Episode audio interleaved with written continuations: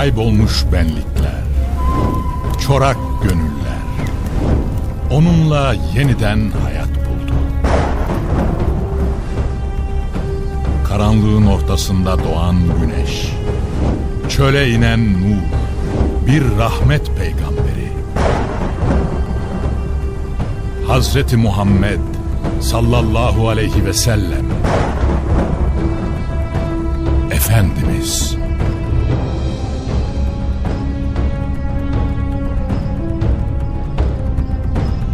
Eser Reşit Haylamaz. Yöneten Yaşar Özdemir. Kurgu Soner Can. Müzikler Brian Keane ve Ömer Faruk Tekbilek. Gönül tahtımızın eşsiz sultanı. Efendimiz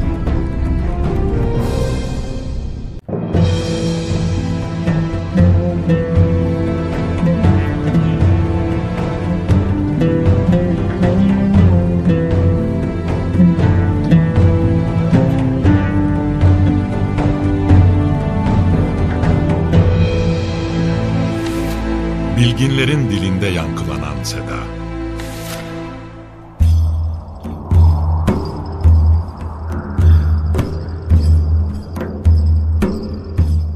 Onunla ilgili bilgiler sadece kendisinden önce gelip geçen peygamberlerin dilinde dolaşmıyor, onların arkasında saf bağlayan bilge kimselerin de müşterek konusunu teşkil ediyordu. Işığını peygamberlerin bıraktıkları mirastan alan bu insanlar da buldukları her fırsatta sözü bu zata getiriyor ve toplum içindeki misyonları itibariyle insanları gelecek günler adına bilgilendirme vazifesini eda ediyorlardı.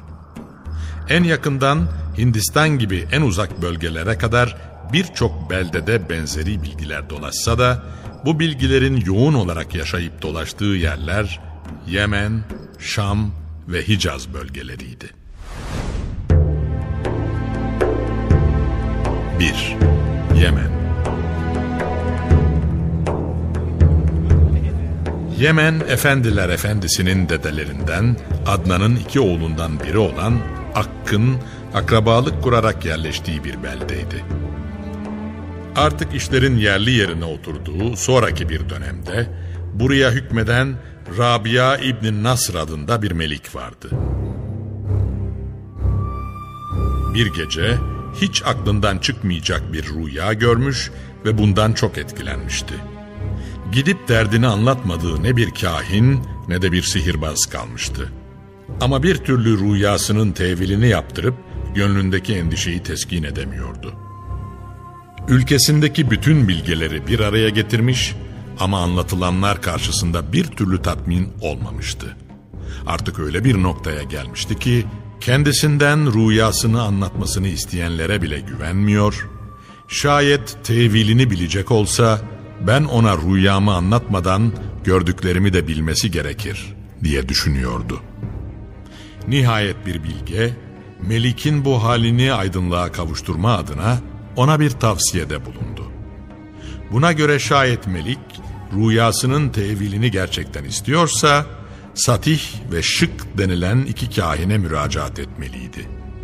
Zira bu iki kahin, hem fiziki durumlarıyla hem de vermiş oldukları haberlerle insanların dikkatlerini çekmiş, bulundukları yerlerde birer merci haline gelmişlerdi.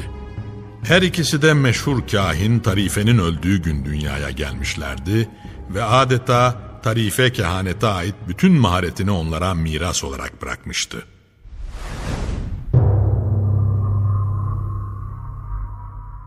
Bu iki kahinin vücut yapıları da bir garipti.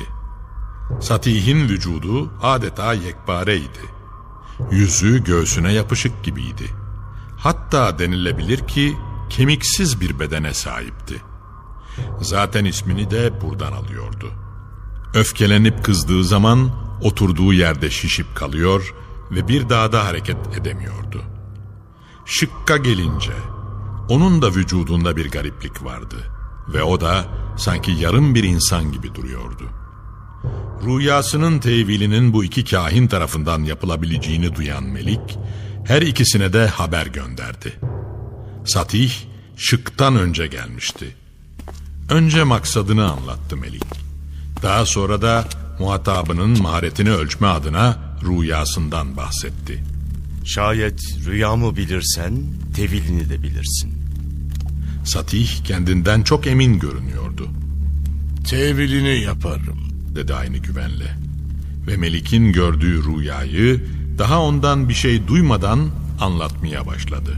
Zifiri bir karanlık içinden siyah bir cismin çıktığını gördün rüyanda.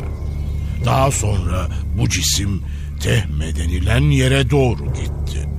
Sonra da kafatası olan her bir canlı ondan yemeye başladı. Melik şaşırmıştı. Evet, evet aynen Satih'in anlattıkları gibiydi gördükleri. Şaşkınlığını da gizleyemedi. Evet. Evet ey Sati. Hiç hatasız. Aynen anlattığın gibiydi rüyam. Peki sence bunun tevili nedir? İnandığım bütün değerler üstüne yemin ederim ki ey Melik, senin topraklarına Habeşliler baskın düzenleyecek ve Ebyen'le Ceraş arasındaki bölgeye hakim olacaklar. Bu bizim için felaket demek ey Sati. Söyle bana. Bu benim zamanımda mı olacak, benden sonra mı? Baban üstüne yemin ederim ki senden az bir zaman, 60 veya 70 yıl sonra olacak. Onların saltanatı devam edecek mi, yoksa nihayete mi erecek? 70 küsür yıl sonra sona erecek. Baskına uğrayacaklar ve bir kısmı öldürülecek. Diğer bir kısmı da kaçarak buraları terk edecek. Onlar buradan gideceklerine göre arkalarından kimler gelecek? Ziyezenler. An taraflarından gelecekler ve Yemen'de hiç kimse bırakmayacaklar. Peki bunların saltanatı devam edecek mi? Yoksa onlar da mı nihayete erecekler? Onların da sonu gelecek. Peki onların sonunu kim getirecek? Nebi Zeki. Ona yücelerden vahiy gelecek. Söyler misin? O nebi kimlerden olacak? Galip İbni Fihir İbni Malik oğullarından. Artık meliklik kıyamete kadar onun kavminde kalacak. Şu hayatın sonu gelecek mi gerçekten? Evet. O gün ilkler ve sonradan gelenler bir araya getirilecek. Sağduyulu ve mesut yaşayanlar yükseklere çıkarken eşkıyalık yapanlar ayaklar altında ve zelil olacaklar. Bana anlattıkların doğru mu gerçekten? Evet. Şafağın aydınlığına, gecenin karanlığına ve gün ağardığı zaman ki tan yerine yemin olsun ki sana anlattıklarım mutlaka haktır ve olacaktır.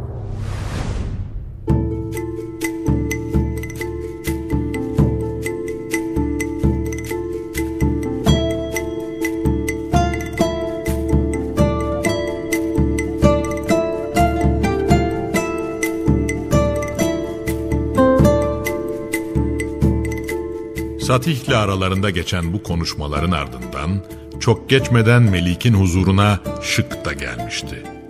Bu sefer Melik Şık'a döndü ve Satih'in anlattıklarından hiç bahsetmeden olayı bir de Şık'tan dinlemeyi denedi. Maksadı birbirlerinden bağımsız olarak aynı yorumu yapıp yapamayacaklarını test etmekti. Şık da boş değildi Evet, dedi ve gördüğü rüyayı anlattı önce. Zifiri bir karanlık içinden siyah bir cismin çıktığını gördün rüyanda. Daha sonra bu cisim tepelik ve bahçelik bir yere doğru gitti. Daha sonra da ondan her bir canlı yemeye başladı. Melik'te şüphe kalmamıştı.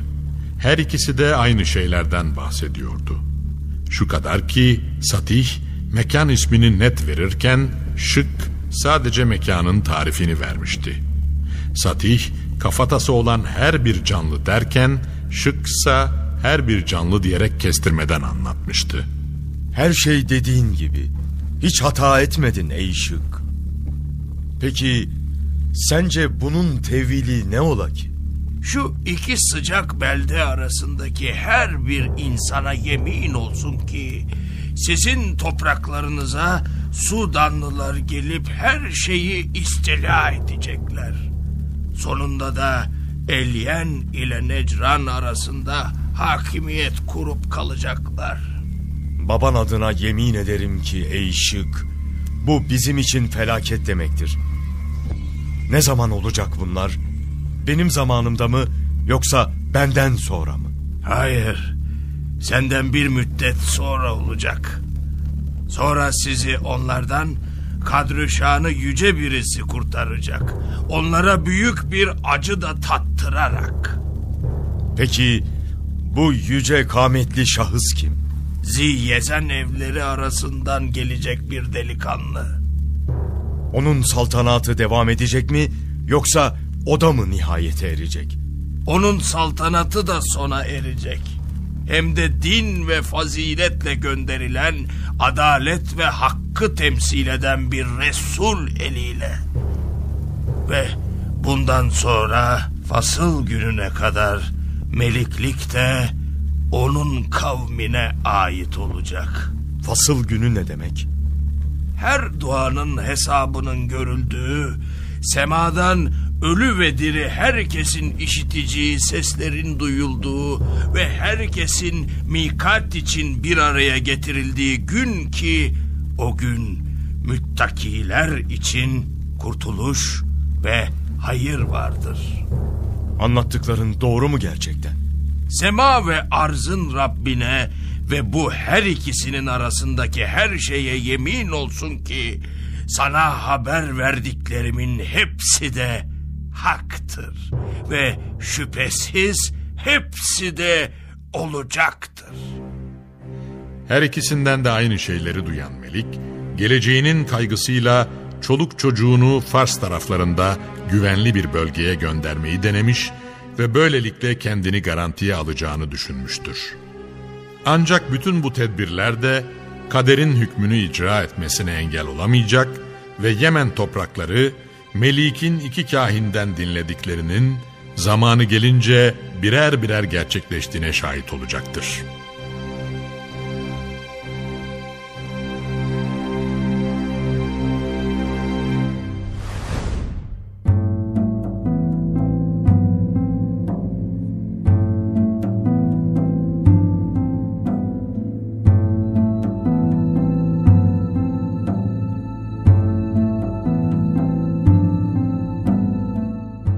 Derken Yemen Meliki Rabia dönemi sona ermiş, artık riyaseti Ebu Kerb isminde başka bir melik devralmıştı.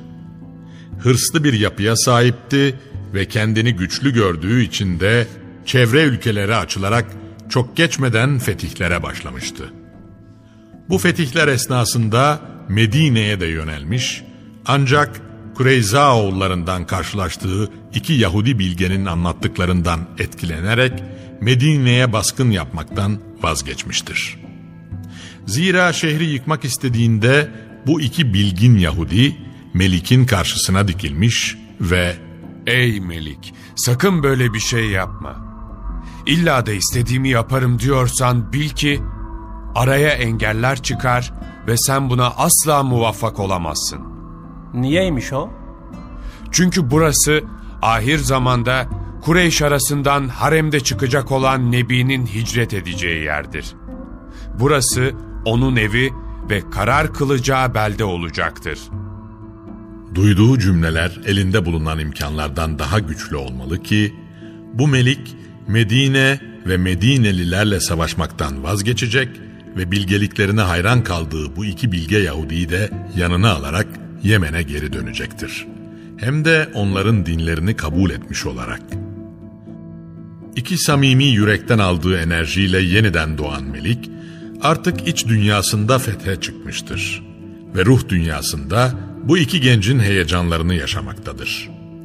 Onun için Yemen'e döner dönmez heyecan ve helecanlarını kendi halkıyla da paylaşmak isteyecek ancak Hımyer halkı ilk etapta bu davete icabet etmeyecek ve davet edildikleri inançla ilgili delil arayışına girecektir. Kutsallığına inandıkları bir ateşleri vardır ve Melik'in sözlerini test etme adına onu da bu ateşle imtihana davet ederler. Melik'in bir endişesi yoktur ve o da bunu kabul ederek kutsal saydıkları ateşin yanına gider.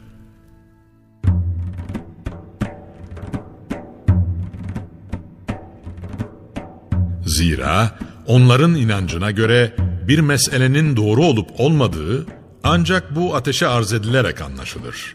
Ateşin zarar verdiği tarafın haksızlığına hükmedilerek dava ispat edilmiş olunurdu. Bu arz esnasında yanındaki iki Yahudi de hazır bulunuyordu. Boyunlarına musaflarını asmış, dillerinde Tevrat'ın ayetleri, Rablerine tevekkül içinde sıranın kendilerine gelmesini bekliyorlardı. Bu arada putlarıyla birlikte ateşin yanına gelenlerin bütün putları yanıp kül olmuş, ancak iki gençle Melik'te herhangi bir yanma emaresi görülmemişti. Onlar ateşe yaklaştıkça ateş küçülüyor ve adeta çıktığı yere girip kaybolacak gibi oluyordu. Bunu gören Hımyer halkının büyük bir kısmı bu iki gencin dinine girmeyi tercih etmiş ve böylelikle ilk defa Yemen'e Yahudilik girmişti. Daha sonra bu iki bilgenin yönlendirmeleriyle Ebu Kerb, Kabe'yi imar adına bir kısım faaliyetlerde bulunmuş ve rüyasında Kabe'yi kalın örtüyle örtmesi söylenmiş ve böylelikle o ilk kez örtü diktirip Kabe'yi örten kişi olmuştur. Arkasından iki kez daha benzeri bir rüya görmüş ve her defasında daha kaliteli bir örtüyle onu örtmesi söylendiği için nihayet dönemindeki en kaliteli kumaşlarla Kabe'yi örterek kendisinden sonrakilere de bunu bir vasiyet olarak bırakmıştır. Artık kendisinin baş rehberi sayılan bu iki gencin anlattıklarına kendisini o kadar kaptırmıştı ki geleceğinden bahsettikleri son nebiye adeta aşık olmuş, onun adını sayıklar hale gelmişti. Şiirlerinden birinde şunları söyleyecekti. Ben Ahmet diye birisini biliyorum ki o Allah tarafından gönderilen bir Resul ve yaratılmışların en şereflisidir. Şayet ömrüm onun ömrüne yetişirse ona en sadık bir vezir ve amcaoğlu olacağım. Bugün ben kılıcımla onun düşmanlarına savaş ilan etmiş bulunuyorum ki, böylelikle onun sinesinde meydana gelebilecek sıkıntıları şimdiden bertaraf etmiş olayım.''